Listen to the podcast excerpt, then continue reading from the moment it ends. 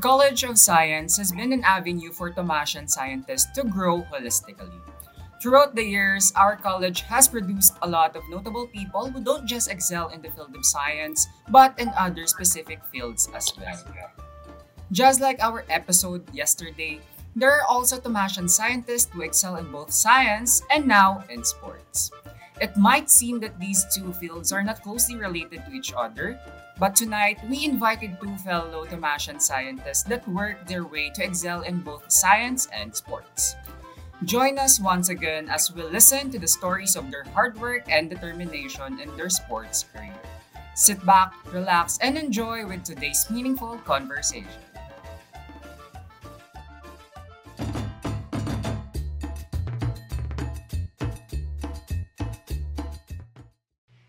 Thank you for tuning with us again today. We hope you enjoyed our last episode and will enjoy today's as well. I am Naya, one of your hosts for today. Good evening, everyone. We hope you are all comfortable whether you're sitting on your chairs or lying on your beds while listening to our episode for today, highlighting the humans of science and their gifts as a Tomasian scientist and a sports enthusiast. My name is Samuel Falguera, one of your hosts as well for today. Ayan. Habang iba sa atin ay busy mag-aral o gumawa ng mga academic requirements, isabay na rin natin ang pakikinig sa ating episode tonight. Tonight's episode is an exciting one. If yesterday's episode is about Tomasian scientists who excel in arts, today we will hear interesting stories naman about Tomasian scientists who excel in sports. Tama, at ako mismo very excited to hear the stories of these Tomasian scientists about their time at the university and how it helped them with their careers in sports right now. Kaya without further ado, Sam, let's welcome our guests for tonight's episode. We are very fortunate to have here tonight Tomasian scientists who both excel in the fields of science and sports. One of the guests in our episode for tonight took up her masteral and doctorate degrees in psychology from our university and is now known as the sports psychologist of Miss Heidelin Diaz during the 2020 Summer Olympics. Let us all welcome Dr. Karen Katrina Trinidad. Hello, hello. Good evening to everyone. Hi, Sam. Good Hi, evening po, Therese. ma'am. Hello. And po, and our second guest is currently a BS Chemistry senior in the College of Science and is also known as the USD Taekwondo Pomse team captain. Welcome everyone, Mr. Miguel Alexander Balalad. Hi, Miguel. Hello po. Good afternoon. Ay, good evening. Ayan. Good evening po, everyone. So, syempre, let's get to know our guests a little more. Hello, Dr. Karen. Thank you po for giving us the opportunity to talk with you tonight. Thank you. Thank you for the invite. Yan. Looking forward. I was listening to some of your podcasts before. So thank you for the invitation. Truly an honor po, no? So, how has your life been po, Dr. Trinidad, after the recognition you gained after the 2020 Summer Olympics po? It was kind of busy after that. I was uh, not expecting no that uh, life will be kind of busy or different after the Olympics. But um, nevertheless, um, ano pa rin, uh, very busy as usual. Until now, still busy. Ayun. Ma'am, what are your current, are you still cur- currently preparing po for the next Olympics with Miss Diaz's team? Yeah. Um, actually, the Olympics is every four years, no? So as of now, what we are preparing for is for the SEA Games. We have SEA Games this May, and then we have Asian Games as well, and then yung Worlds, no? And then uh, we play it by ear. Let's see if uh, she will be qualifying again for the next Olympics, or other athletes will be qualifying for the next Olympics. Ayan, grabe. Ang sobrang busy po pala ng schedule yun, ma'am. Buti na kakayanan niyo pa pong um, pagsabay-sabayan yung work niyo sa university and being the psychologist po of Miss Diaz. Actually, mahirap. But uh, I've been doing this since um, before. No? I started with UST ng 2013, but I started also with PSC ng 2008. So um, I've been a consultant with the Philippine Sports Commission since 2008 and then teaching in UST since 2013. So I think time management can be of help but also may season lang. May season na toxic or busy pagka malapit na yung competition. Then after competition, medyo hindi na siya ganun toxic. Yeah. Ayun. Ma'am, may question din po ako. Uh, do you also um do you also work with other athletes po in Mhm. other sports? Yes, yes. Uh, since I'm connected with the Philippine Sports Commission, technically, um, lahat ng national athletes, no, yung mga Team Philippines, um, under nila sa, sila sa amin. But uh, marami kaming psychologists who work with them. So aside from, in my case, aside from weightlifting, I also handle water polo. I also handled um, yung mga skating, and then um, mga ibang sport like ketang. So, iba-iba. I think I have 10 other sports aside from weightlifting. Okay. Grabe po yung dedication interesting sa... Opo, very passionate and dedicated po kayo sa career nyo, no, ma'am? That's very... nakakatuwa po as students na nalalaman po namin. Masaya, masaya to work with athletes. Yan. Kaya, ano rin, I'm also encouraging some of the students no, from psychology or from biology. Biology kasi or chem, eventually, baka gusto nila mag-medicine. No? Maganda Yes po. ang sports medicine. No? Uh, you are working with uh, exceptional people. No? Kaya very um, fun. Tsaka it's truly an honor working with them kasi they are exceptional people. Thank you po, ma'am, for ano, sharing that with us. Now, let's go on po with Mr. Miguel. Uh, once again, hello po, Mr. Miguel. Thank you po for being with us here tonight. By the way, how do you feel na only a few weeks to go, tapos ka na with college at iiwan mo na ang College of Science? Ah, honestly, ano, um, ang hirap lately. Pero, ah, kasi, um, we're one of the few sports na magiging part ng UAAP season. So, nagkakaroon kami ng face-to-face events. Um, so, with that, meron kami preparations for UAAP and then, um, right now, since fourth year student ako, second sem Corel, Corel namin sa chemistry. So we're practicing, we're, ano, we're um, preparing for the boards. So, ayun, uh, lady, med- medyo, med- sobrang difficult, pero um, kakayanin naman. Ayun po, medyo grabe no, as a graduating student, tapos yung transition, kasi mag-face-to-face na rin finally after quite some time Yes, ang let's hope. UAAP. It's really an exciting, uh, it's an exciting event for everyone in the university. Kamusta naman po yung preps ninyo po sa ating US, UAAP team? Um, so, so far naman, yung pagte-training namin, uh, medyo, again, medyo challenging since hindi pa kami nakabubble yata or I'm not really sure if makakaroon kami.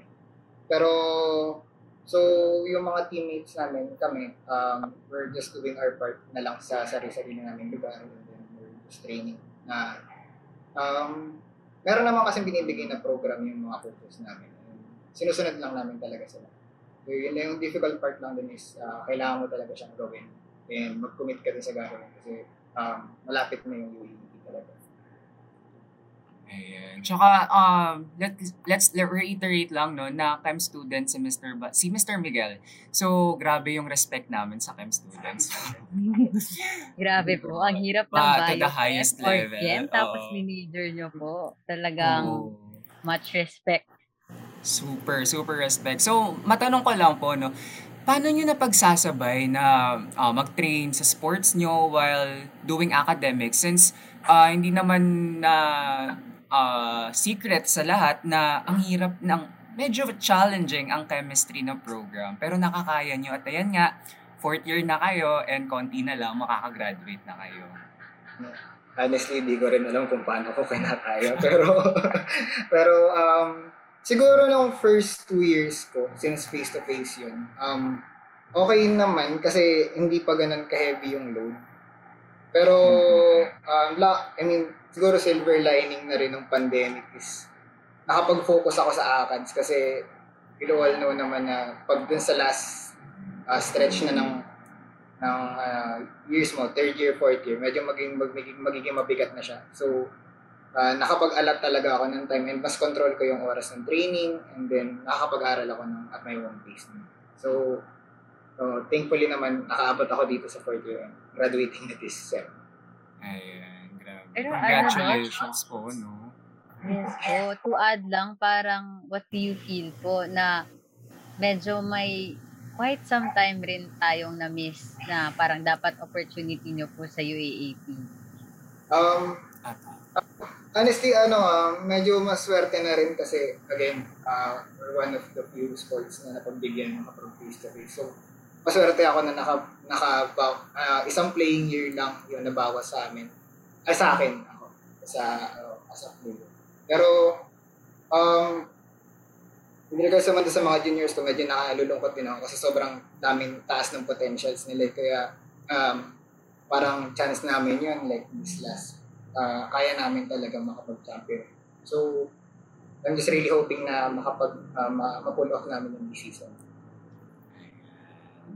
Grabe, no? Thank God talaga na kahit nabigyan si Mr. Balada ng opportunity to showcase his craft dito sa UAAP ngayon kahit na ano, uh, graduate na siya very very soon.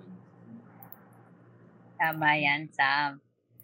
Ayan. Now, let's move on naman sa career highlights ng guest natin, no? So, when did you realize na you wanted to pursue this field? For you, Miss, uh, for you, Dr. Karen po, um, after pursuing po your masteral and doctorate degrees in the university and being a registered psychologist, why did you uh, choose sports psychology po? Or why did you focus on sports? Okay, interesting. No, actually, if you're going to look at my resume, my master's is into industrial psychology, and then my PhD is into clinical psychology. But ever since, even before when I was in my master's, I'm already working with uh, athletes, no? So, dun ko nakita that uh, something is lacking in terms of the psychology or studying the psychology of athletes. So, yun, no? So, doon ko talaga nakita na magandang field ang sports psychology, even if um, sports psychology is not offered here in the Philippines. Kasi if you go to UST Graduate School, sports psychology is just a subject. Subject lang siya. So, it's just an overview. So, if you want to take up uh, sports psychology talaga sa ibang bansa, lalabas ka pa ng Philippines. Um, so, yun, no? nakita ko because since I'm working with the athletes, parang the more that you know them, nakikita mo what is lacking. Hmm. Yes, ma'am. And personally, um, honestly, ma'am, until um, Miss Heidelin's uh, gold medal, hindi ko po talaga personally alam na may sports psychology pala talaga na major. na Yes, kumbaga yun yung yes. parang ang focus ng psychology. Kasi nga po parang hindi po talaga siya practice masyado sa Philippines. Correct. Agree yan. Actually, kahit sa field ng psychology, no, um, very rare or um, hindi siya known. No? Kasi ang pinakasikat talaga sa psychology is clinical, industrial, educational.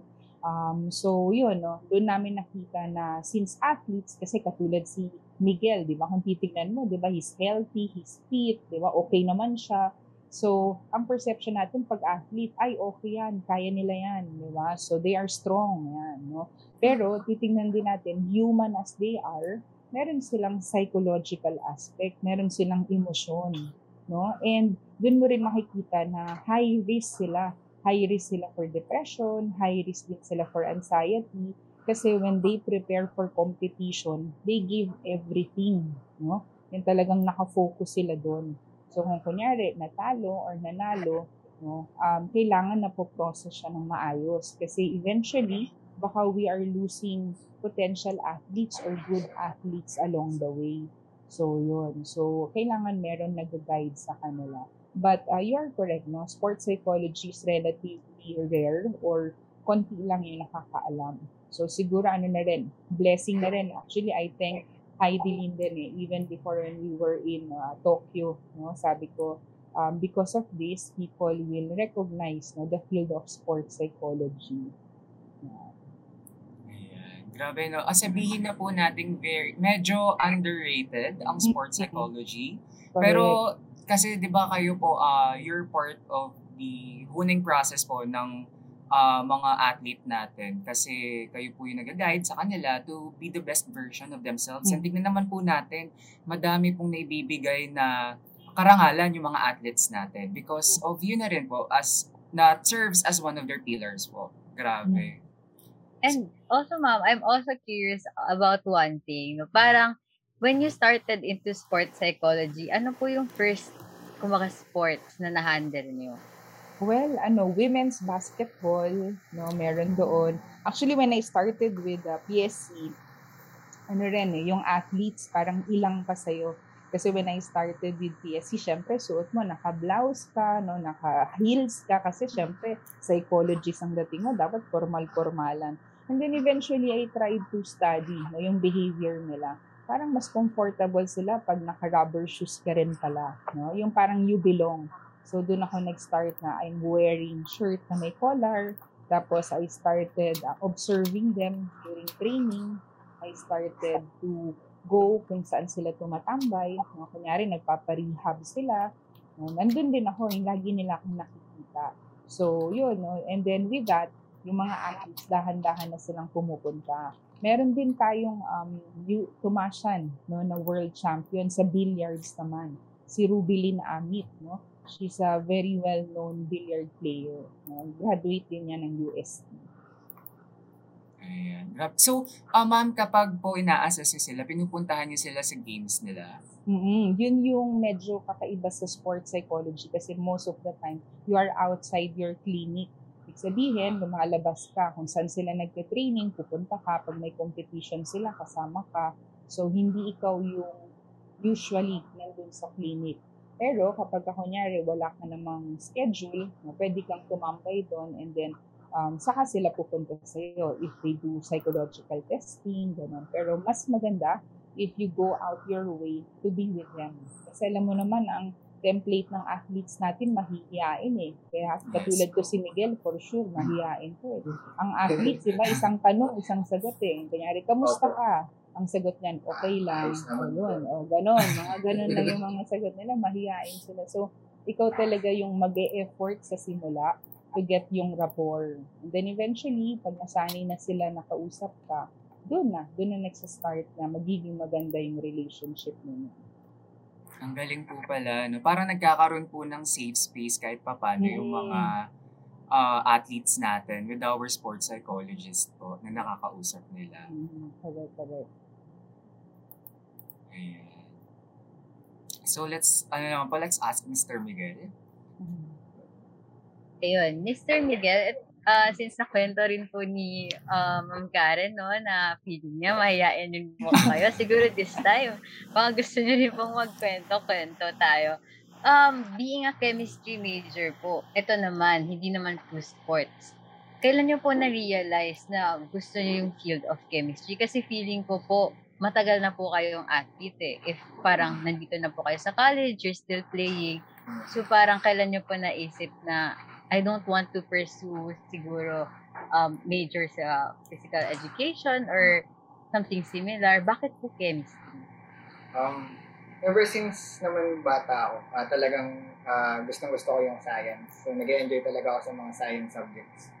Um, ang gusto ko talaga nung una is biology. Pero, sinabi sa akin ni mama, sabi, ah, uh, huwag yan, walang boards yan. So, sabi ko, sige, ito na lang, So, little did I know, parang gera pala yung pinasa ko. So, pero, yeah, um, ever since talaga gusto ko science. So, eh, okay naman yung uh, program namin and very helpful yung mga professors namin. So, thankful na lang ako na nasa-survive ko siya with the help of my support system na rin and may question po ko for Mr. Miguel also, follow up. Parang, how was life as an athlete nung pre-pandemic, nung talagang practice training and then chemistry?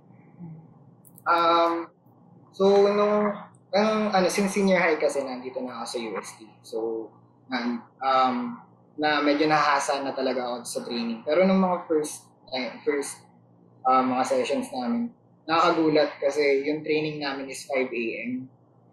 We train, yung 5 a.m. yung training namin and then we have to end at around 6.45 or minsan 7 na kapag season na talaga. So after nun, minsan di na naliligo, takbo na lang sa building. So isipin mo yun, nasa pa, bawa tatakbo ako ng Digipop. Tapos minsan, nagbagal pa ng elevator. So tatakbo ako sa stairs. Tapos dito naman sa science, um, again, yung ano, um, minsan nakakamiss ako ng mga uh, tagdan, mga short quiz. Um, kasi pagdating ako, anong oras na late na. So, pagdating ko dun, uh, uh, wala na, tapos na yung quiz. So, zero na ako dun. Pero, uh, yun, thankful na lang, thankful na lang ako kasi mabait naman si ma'am. And then, sinab nung sinabi ko yun, uh, parang nag-suggest na lang siya na, ask mo na lang yung coach mo na to leave early sa training. So, yun, sinunod ko naman. And, pero minsan kasi talaga, hindi ko na, ano eh, napapansin yung oras. Lalo na kapag talagang um, nakafocus nito sa training. Pero yun, yun yung life talaga as, ano, as an athlete. Um, pre-pandemic. Tapos, ano rin, uh, nakapag, um, thankful na rin ako kasi naging part ako ng training pool ng national team sa Pumuse. Uh, naging part ako doon. Yung first year ako. Pero, um, so that's around wala January hanggang October yata na lang ginawa. Um, hindi ko na kinaya. Um, sadly, hindi ko na kinaya. Kasi, na-realize ko to, sobrang bigat na yung tulog. Unti-unti na siyang bumibigay. And I have to sacrifice kahit And okay naman, thankful rin ako kasi um, pinagbigyan ako ng coach ko na na yun, to focus on my study. Pero syempre, hindi ko pwedeng pabayaan yung Diyos. Kasi once again, yun yung nagpapara sa akin dito. Grabe, ang busy niyo po pala, no? Nung, ano, pre-pandemic, very physical. Takbuhan Grabe. pala, oo. Naririnig ko pa lang po yung stories nyo. Parang nakakapagod na. Parang, ano, ang sarap matulog at the end of the day. Totoo. Kasi, syempre, minsan doon ka na mismo sa school ko natin. Pero, diskarte na lang talaga kung paano makakasa. Ito, Sa bagay, our athletes naman are physically built, no, for ayan, action, yung mabilis na kilosan. Pero, Mr. Miguel, matanong ko lang, kamusta po yung adjustment nung nagkaroon naman ng pandemic with your studies and with your sports? yung um, adjustment with my sports, honestly, uh, nahirapan ako kasi sanay ako na we're a team as nagtitraining. Siyempre, mas maganda talaga training kapag kasama mo yung buong team. Kasi pag nandiyan ka na sa bahay, minsan nakahiga ka na lang. Then parang ayaw mo na bumangon. Tapos iisipin mo kailangan ko mag-training pero hindi ko matut- natutuloy. So yun yung pinakang mahirap na adjustment. I actually gained weight a lot. So ngayon nagsasakripisyo ulit ako kasi kailangan kong lumit before the before before you up. Pero ayun, tapos with academics naman, um okay naman ako sa academics kasi again, yun nga, nakapag-adjust ako in, my own pace, na nako-control ko yung mga kailangan kong aralin, yung mga kailangan kong gawin. So, mas handle ko lahat ng mga nangyayari sa na nababalance out ko siya mas maayos. Hindi yung meron kang time na sinusunod. Oh, grabe siguro yung adjustment, no? Kasi parang I cannot imagine doing sports sa bahay without, alam mo yun, yung proper equipment, proper place to execute your sport. Tama. Pero kahit papano, hindi mo binitawan. That's very admirable of you, Mr. Miguel. And grabe, no? Like, to do sports, yung drills na without your coach, like, Oo. Yung form mo, yung all those aspects, walang mag-guide, talagang self-taught ka. Talagang, sabi yung pinagdaanan ng athletes natin nung pandemic talaga. But then, as they have always been, they strive to remain resilient and it's one thing that's very, very admirable talaga po. Yes, tama. I agree. Ah, sabihin na natin, sige, merong guidance din naman ng mga coaches, ng mga professors natin. Kalang iba kasi talaga yung feels ng face-to-face na naharap mo sila, nakakasama mo sila physically, rather than kaharap mo lang sila online, di ba? Ayan. So, let, let's now move on naman po for the next question. For both of our guests po, how far do you think you are now in your? Siguro let's have first po si Dr. Karen. How far? Well, ano pa rin, nandito pa rin in a sense that uh, we are still promoting no, the field of sports psychology, lalo na dito sa Philippines. Kasi meron kasing stigma before, no? Pag sinabi mong sports psych, medyo negative. No? Kasi parang, uh, actually the field mismo, no? Or yung term na psychology or psychologist, no? Parang negative but they have to um, ngayon parang there's a realization na ah di naman pala no masama if mag-consult ka sa isang uh, professional in terms of um, yun nga it can be your mental health kasi lalo na dito nung nagkaroon ng pandemic katulad ng kwento nga ni Miguel kanina no yung self-identity ng athletes natin ang nag-suffer eh. kasi malaking identity nila yung pagiging atleta tapos biglang nawala yung competition mawala yung kasama yung yung kanilang teammates. So, yun, no? So, kaya ngayon, feeling ko, if I'm going to rate it, nasaan na ba um, ako in the field of sports psychology, yeah, it's more of we are still trying to promote yung awareness ng sports psychology in the field of the Philippines. So more on ano po tayo, no? Uh, promotion ng Yeah, uh, awareness. sports psychology. Mm. awareness. Kasi, totoo nga parang ngayon ko lang din po siya narinig. Mm-mm. Kahit may mga friends din po ako sa psych, parang Mm-mm. ngayon ko lang po nalaman na may sports psychology po pala. Correct. Oh, actually, even yung mental health, diba, when we talk about mental health, we consider that in sports psychology as hidden opponent, no? Parang hindi mo siya nakikita, pero matinding kalaban mo, no? Kasi uh, like um, depression, anxiety, it is something that we cannot see, no? But something that we can feel. Kaya ang tawag namin dyan is hidden opponent. If hindi mo siya masurpass, no, yung hidden opponent na yan, dun pa lang, nag-fail ka na. No? Kaya, ganun ka-importante yung field ng sports psychology. Uh, and it's not limited only to athletes, no? Yung program natin, pwede siyang, or ginagamit din siya, binaba, hinihiram siya ng military. No? So, meron tayong sa military, ang tawag dyan is positive psychology also. So, more or less, uh, congruent siya no? ng ginagawa natin sa, sa athletes at saka sa military. Grabe no, um, ano po pala siya, malawak. Kasi Mhm. parang, di, di ba, parang naging buzzword yung mental health ngayong pandemic. But then we, hindi na, like, I don't think parang a regular person will immediately think of sports or military people when you think of that. Kasi parang, Tama, tama. kumbaga may preconceived notion tayo na kaya nila, na resilient sila. Mhm. But then, if you look at it, like, they're also individuals, they're also humans who need to take care of their mental health. Correct. And sila yung higher risk, no? Yung ating mga military and athletes na hindi lang natin napapansin. Opo. Grabe. Tsaka yung scope niya, hindi siya limited to being in a clinic, no? Mm-mm. Talagang going out of their way para to serve our athletes, our militaries. Yeah. Talagang malawak po ang sakop nitong sports uh, If I psychology may- natin. Yeah, some and ano, Chris, if I may share, um, even during the pandemic, no, um, tinap din kami ng ibang hospitals um, to do um, mga talks and also to parang give some inspirational talks to our frontliners. No? Kasi yung mga doctors, yung mga uh, na-expose din sa mga um, parang situation that is very difficult to cope. So they tap yung uh, sports psychology for our frontliners to have that mental toughness as well.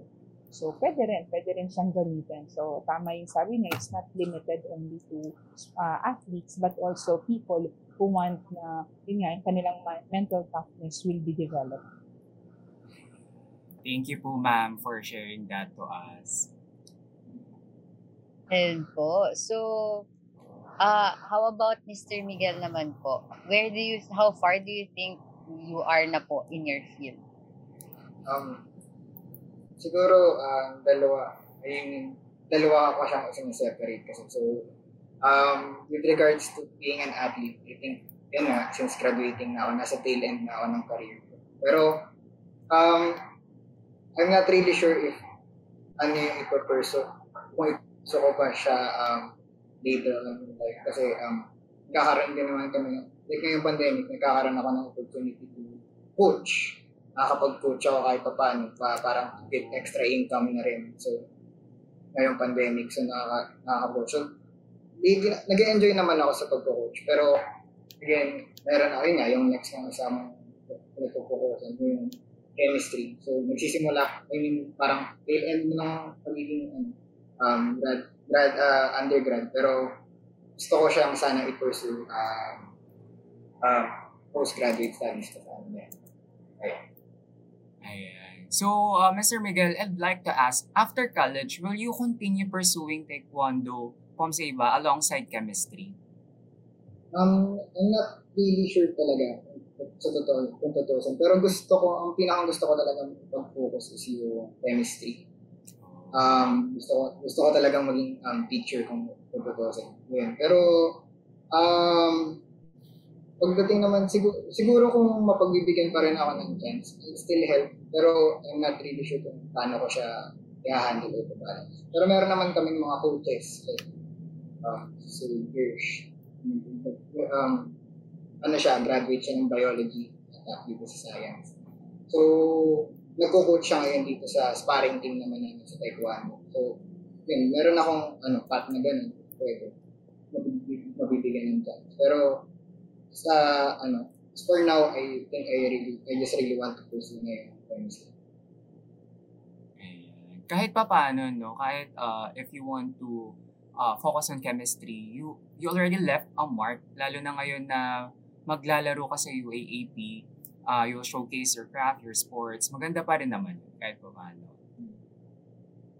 Ayan. So let's Ayan. uh, move naman po sa next question. Ayun, um, Dr. Karen, we've seen and we've heard from you um, firsthand ngayon no, how you've highlighted the importance of the need to take care of your mental health, especially when you're in the field of sports or anything na high intensity work like, uh, as you said, being a frontliner, ganun po.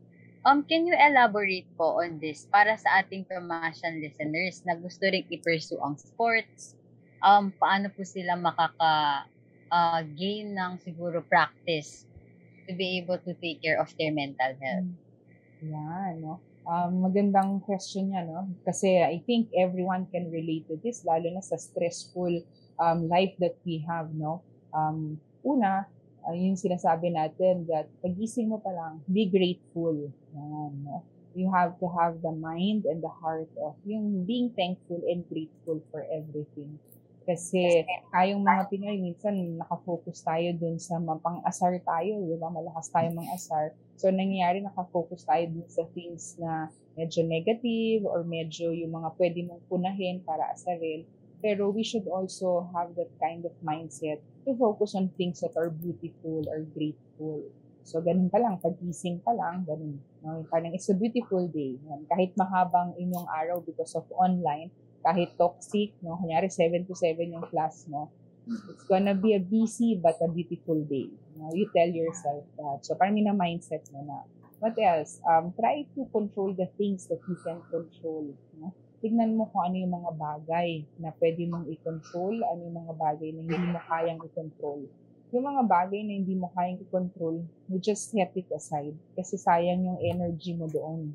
Diba? Wala ka naman magagawa eh just set it aside and then look at the things that you can do, no, or something that you can control of.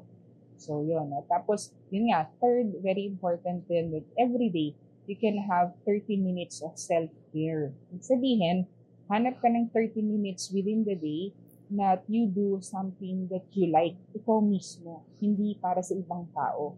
No, kunyari, 30 minutes gusto ko lang magbabad sa CR, maligo, magpuspos, no? 30 minutes gusto ko lang magkape, walang gugulo sa akin, no? Amuyin ko yung kape, no? Basta 30 minutes every day, para sa iyo 'yon, no? Walang manggugulo, parang kanya-kanyang trip 'yan, no? Kasi very important 'yon, no? Na matutulog ka, masasabi mo that um, you did something for yourself, not because of other people. So, mga ganon. Tapos, pwede rin, um, music can be something that is uh, can help you, no? Music, ay, yung iba naman arts kasi na nagdo-drawing. So you try to um, explore on the things na hindi mo pa nagagawa before. And then you will realize na, ay, okay pala ako, magaling pala ako mag-alaga ng plants, okay din pala ako mag-painting, no? okay din pala akong mag-alaga ng pet, na bubuhay din yung aso. So, mga ganun. No? So, ano rin siya, yun nga, sabi natin, um, life is beautiful. Life is beautiful. So, we should enjoy every minute of it. So, those are few things that you can do. Ayan. Sabi nga po nila, no, mindset, mindset. Nasa mindset lang yan. Ayan. Ayun So, uh, follow-up question lang din po, no? Uh, what is your greatest takeaway po from being a Kamashan psychologist in the field of sports po? Mm, very important yung ating mga C, no, yung commitment, no? That uh, despite what or whatever what is happening, yung commitment mo towards your work is very very important. Kahit nga minsan na kailangan mo rin ng self-care, pero yung commitment mo to your work is there. One good example can be uh, yun nga, yung traveling during pandemic, di ba? Medyo nakakatakot kasi risky, but you're still going to go because your commitment to help is there. No? Another is incompetence, no? na never ending yung pag-aaral mo or never ending yung um, yung eagerness mo to learn more because even if you're already kunyari um, practicing in the field al marami ka pang kailangan matutunan no? so very uh, dapat nandun yung eagerness or yung gutom ka sa knowledge no? na hindi ka dapat uh, sarado yung isip mo that ah PhD na ako ano na ako okay na ako. Hindi. Marami ka pang hindi alam no? so don't sleep without uh, knowing or learning something for the day. Yeah so yung mga ganun being a Tomasyan yung commitment being com- yung ating pagiging competent is very important as well. Compassion is also very important yan, lalo na sa field ng psychology. So, yung ating triple C. Yan.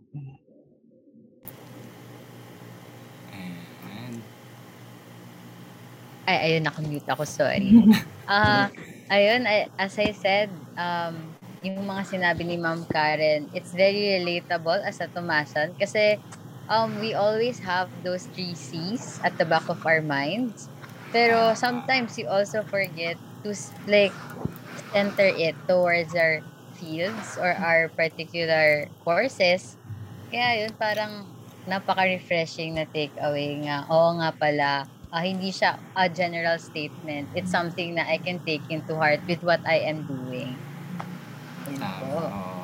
Akala natin, di ba, ano lang siya, a quiz question sa theology, pero magagamit at madadala talaga natin siya in real life, no, sa, you know, pursue natin and stuff. Totoo, hindi lang siya ini-enumerate. Ganon. Tama, oh. Ayan. Ah, Sige, let's now go on, Mr. Balalad. Oy, Baladad naman po.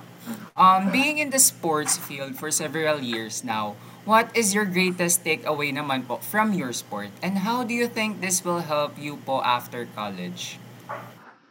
Um, biggest takeaway ko, ah, kasi since taekwondo kami, ever since ah, um, white belt, tinuturuan namin, talagang discipline. Um, yun yung parang number one parang thing na talagang inimpose sa amin na kailangan namin ng discipline.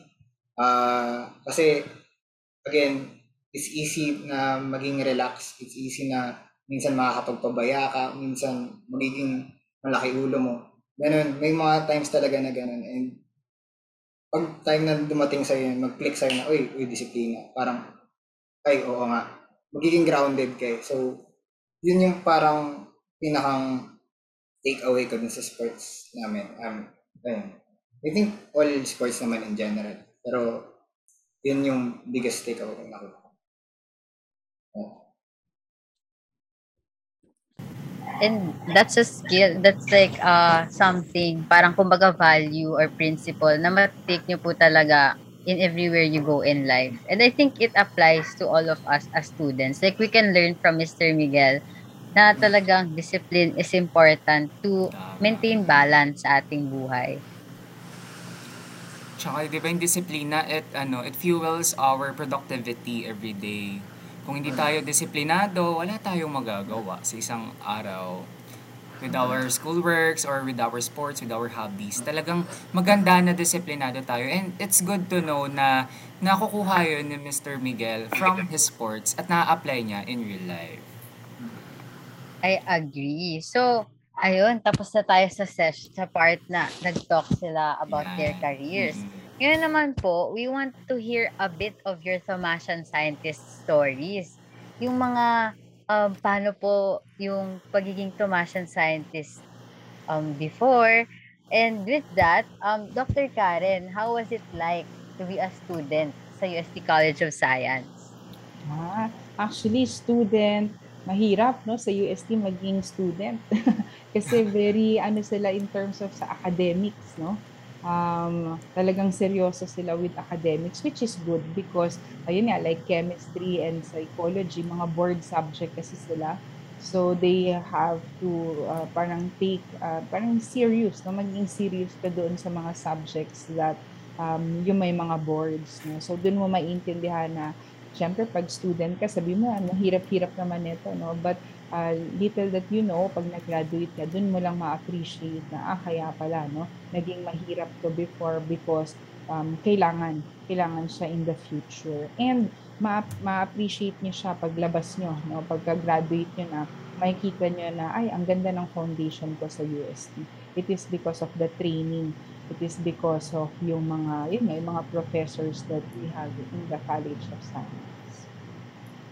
Ayun po, follow-up question, Dr. Karen. Ano po yung mga um, na-encounter nyong uh, difficulties or struggles na parang nagpatatag sa inyo uh, from when you were a student pa po until you graduated?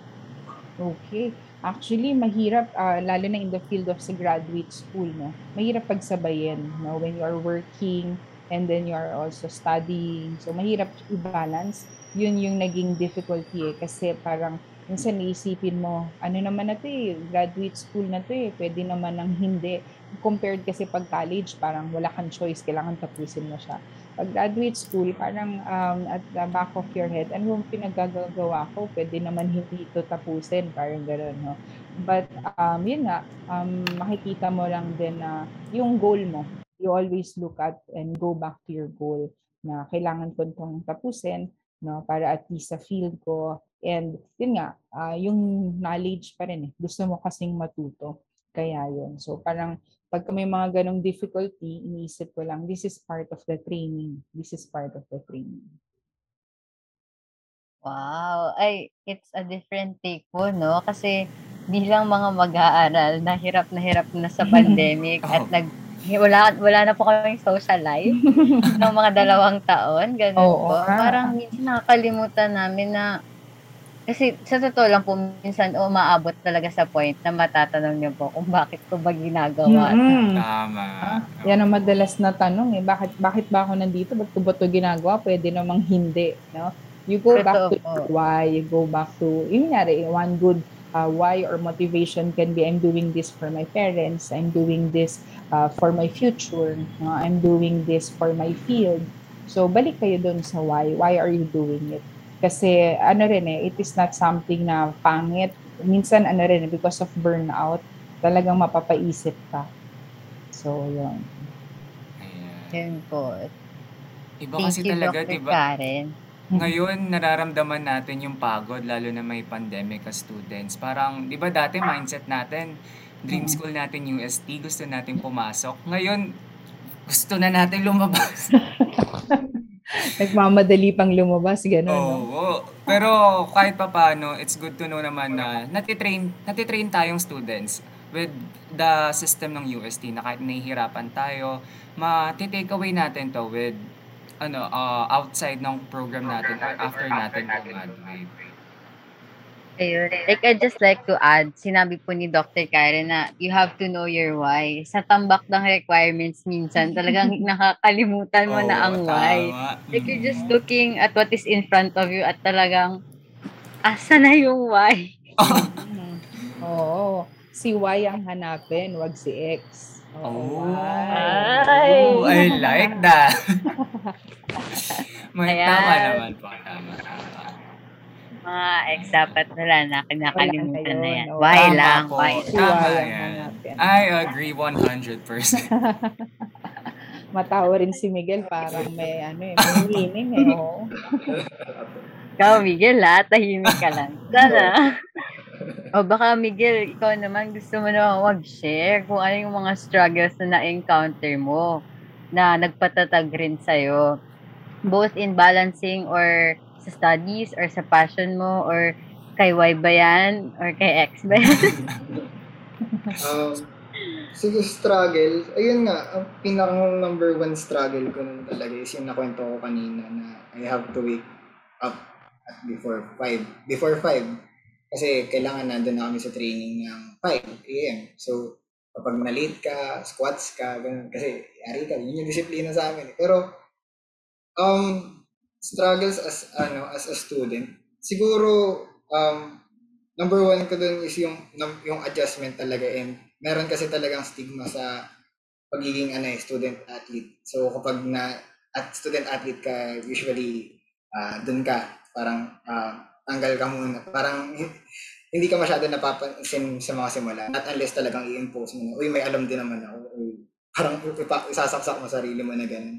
Um, ayun, so I had to work through that. Kailangan. So nag, pina, pinakita ko na, uy, hindi porket dadating ako na mukha akong sabog na pagod na pagod. Wala na akong alam.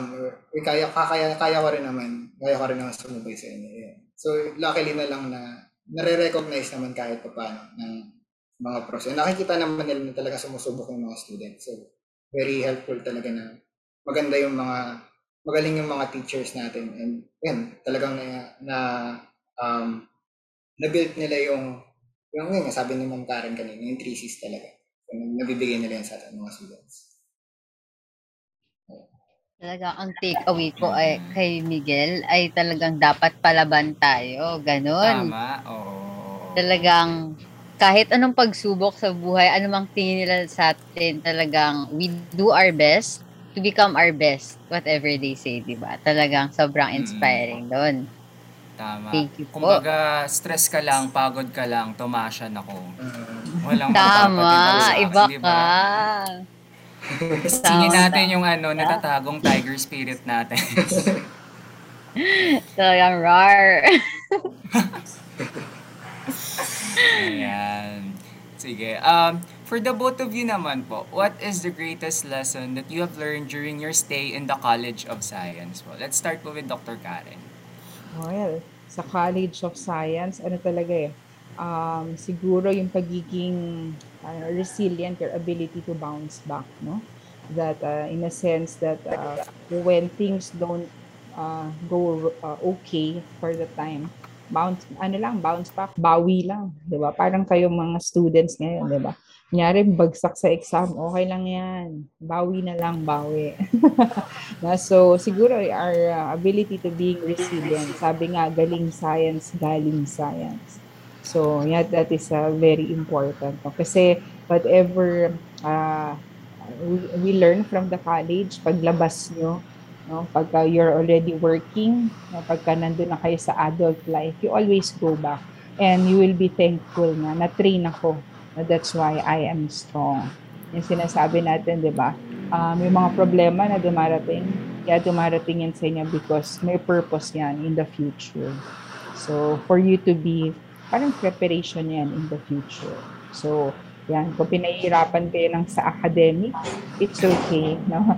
Because sooner or later, uh, magagamit mo siya. Yan. Yung pagiging resilient, I think. Ayan po. Taas kamay ang mga bago lang lumabas ang prelim grades. Kaya pat yung mga mga napaiyak kagabi kasi kompleto na yung may usted. yung mga sinasabing babawi sa next life. Taas kamay po tayo dito, no? Sa sinabi ni Dr. Karen. Talagang resilience is the key. Tama. Mm-mm, mm-mm. Ma- Masasanay ka na rin eh, 'di ba? Nung alam mo yung pagpasok natin as freshman students, yung allergic na allergic tayong bumagsak. 'Di ba? Ang tanungan natin, gaano kataas yung score mo? Ngayon, ang tanungan na lang natin, pasado ka pa ba? Pasado ka ba? Oo. Dati ano tayo eh, doon Ay, tayo sa oo, green ka ba? Ngayon ang tanungan na natin, are you red, are you orange, or are you yellow? Masarap ba ang pancit canton? Tama. Ayan po. At ngayon naman, si Miguel naman po, tanungin natin, ano po ang greatest lesson na na-learn nyo sa inyong stay? At ngayon, I think it's timely dahil palabas na rin po kayo ng ating Arc of the Centuries. Uh, kung, kung makakalabas man, no? sana, sana. I'm really, I'm really hoping na mangyari yun. Um, greatest lesson na nakuha ko sa science, um, uh, dito, maging, I think, is maging, ano, um, uh, maging matulungin. I think, yun talaga yung, ano, nakuha ko. Lalo na ngayong pandemic? Um, kasi uh, wala wala nang ibang tutulong dun sa mga mga sa mga kasama niyo kundi kayo kayo na rin lang. Kasi again, minsan nabibigyan lang kayo ng recording or synchronous, tutulugan mo pa ganun. So talagang kailangan yung magtulungan doon. Oh, okay. So yung kailangan kapag may alam ka, you have to help na, uy, ito yung alam ko. And syempre, uh, parang give and take yun yung as a science student, talaga yun yung nakuha ko sa amin. Ayun. Um, ngayon naman po, for our last, and siguro, I think most important question, ano po yung advice nyo sa ating fellow Thomasian scientists, especially sa mga Thomasian scientists natin na gustong mag-pursue ng passion nila sa same field as you? And po, let's start with Dr. Karen po. Hmm, advice? Well, um, basically, yung ano talaga uh, at the back of your mind when you're in college o pagpatapos na ng college, ano ba talaga yung gusto ko? No? So parang yun yung hindi ako sure, no? Kasi ang daming pwede, hindi ko alam kung okay ako dito. Don't, uh, parang don't be afraid to explore, no? Kasi you will learn by exploring.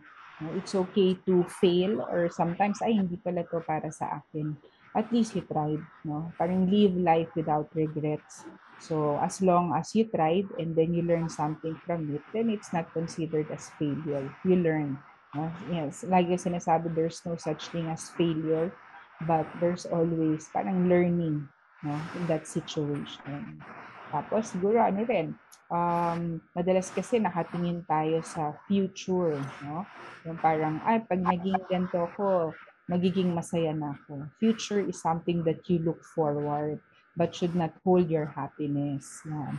Past is something that you learn from. You should enjoy the now, yung present, yung ngayon.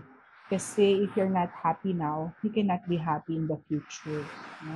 So as students, even if it's uh, in a difficult situation because yun nga, um, because of academics, yung load ng uh, uh, sa academics, you find something that you still enjoy or have fun.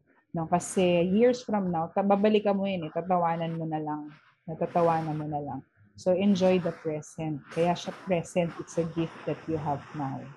So yun, siguro yun yung mga advice ko lang. Don't try, uh, don't be afraid to explore. Don't be afraid to fail. As long as you learn from it, then it's okay. Future, we look forward but should not hold your happiness. No? You should enjoy the now. I think that uh, yun yung mga tips that I can share. Yeah. Ay, ma'am. Sobrang felt po dahil it's something na siguro na nawala yung spirit ng kabataan pagdating sa pag-look forward dahil nga parang nakulong tayo sa bahay. Parang we're just focusing on one task to another. But then, these are the things na, oh nga pala, sobrang comforting po ng advice nyo. Very thank you for that, ma'am. Ayun.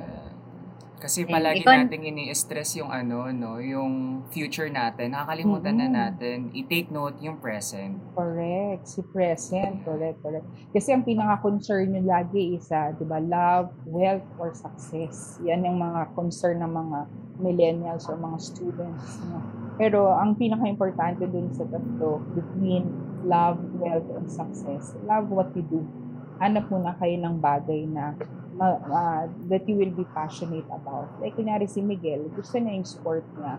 Kaya kahit mahirap, 'di ba? Nandun pa rin siya, nagsistay pa rin siya. So love what you do and then doon na susunod um, yung success and wealth will just follow.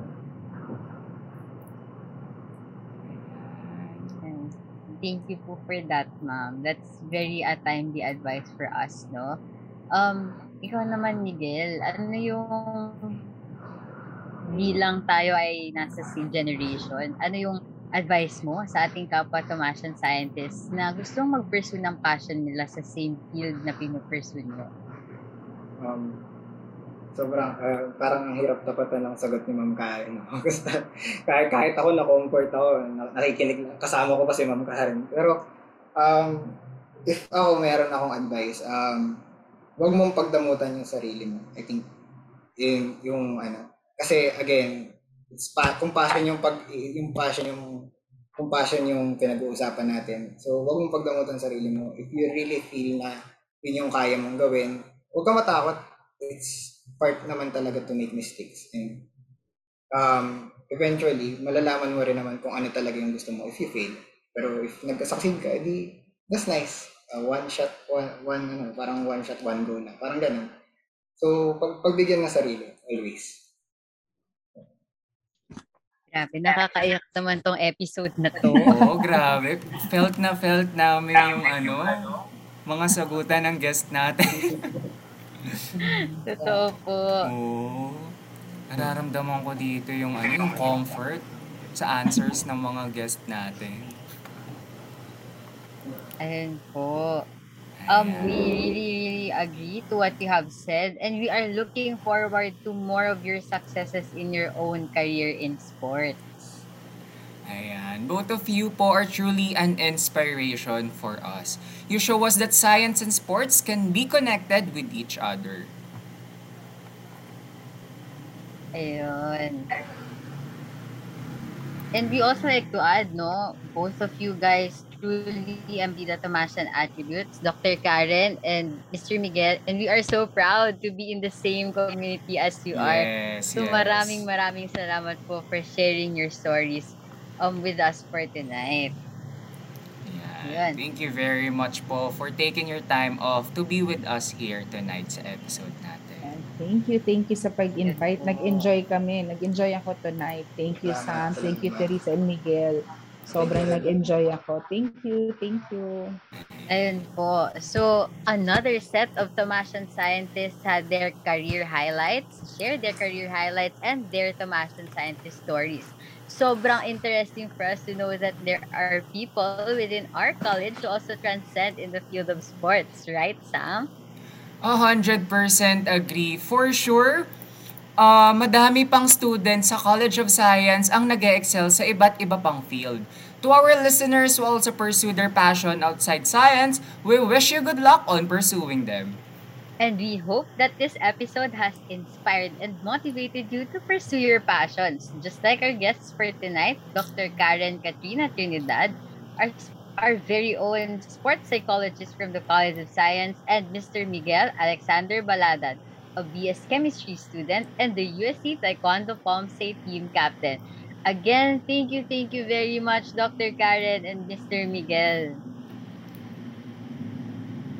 Thank you, thank you. Salamat. Ayan.